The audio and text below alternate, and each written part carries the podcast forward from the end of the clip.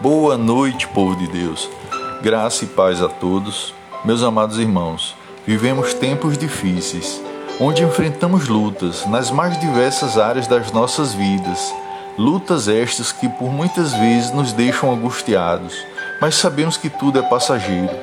E sendo assim, meus queridos, que possamos seguir os caminhos do Senhor, pois somente Ele tem o melhor para todos nós, como está escrito no livro de Romanos, capítulo 8 versículo 18, que diz: Porque para mim tenho por certo que as aflições deste tempo presente não são para comparar com a glória que em nós há de ser revelada.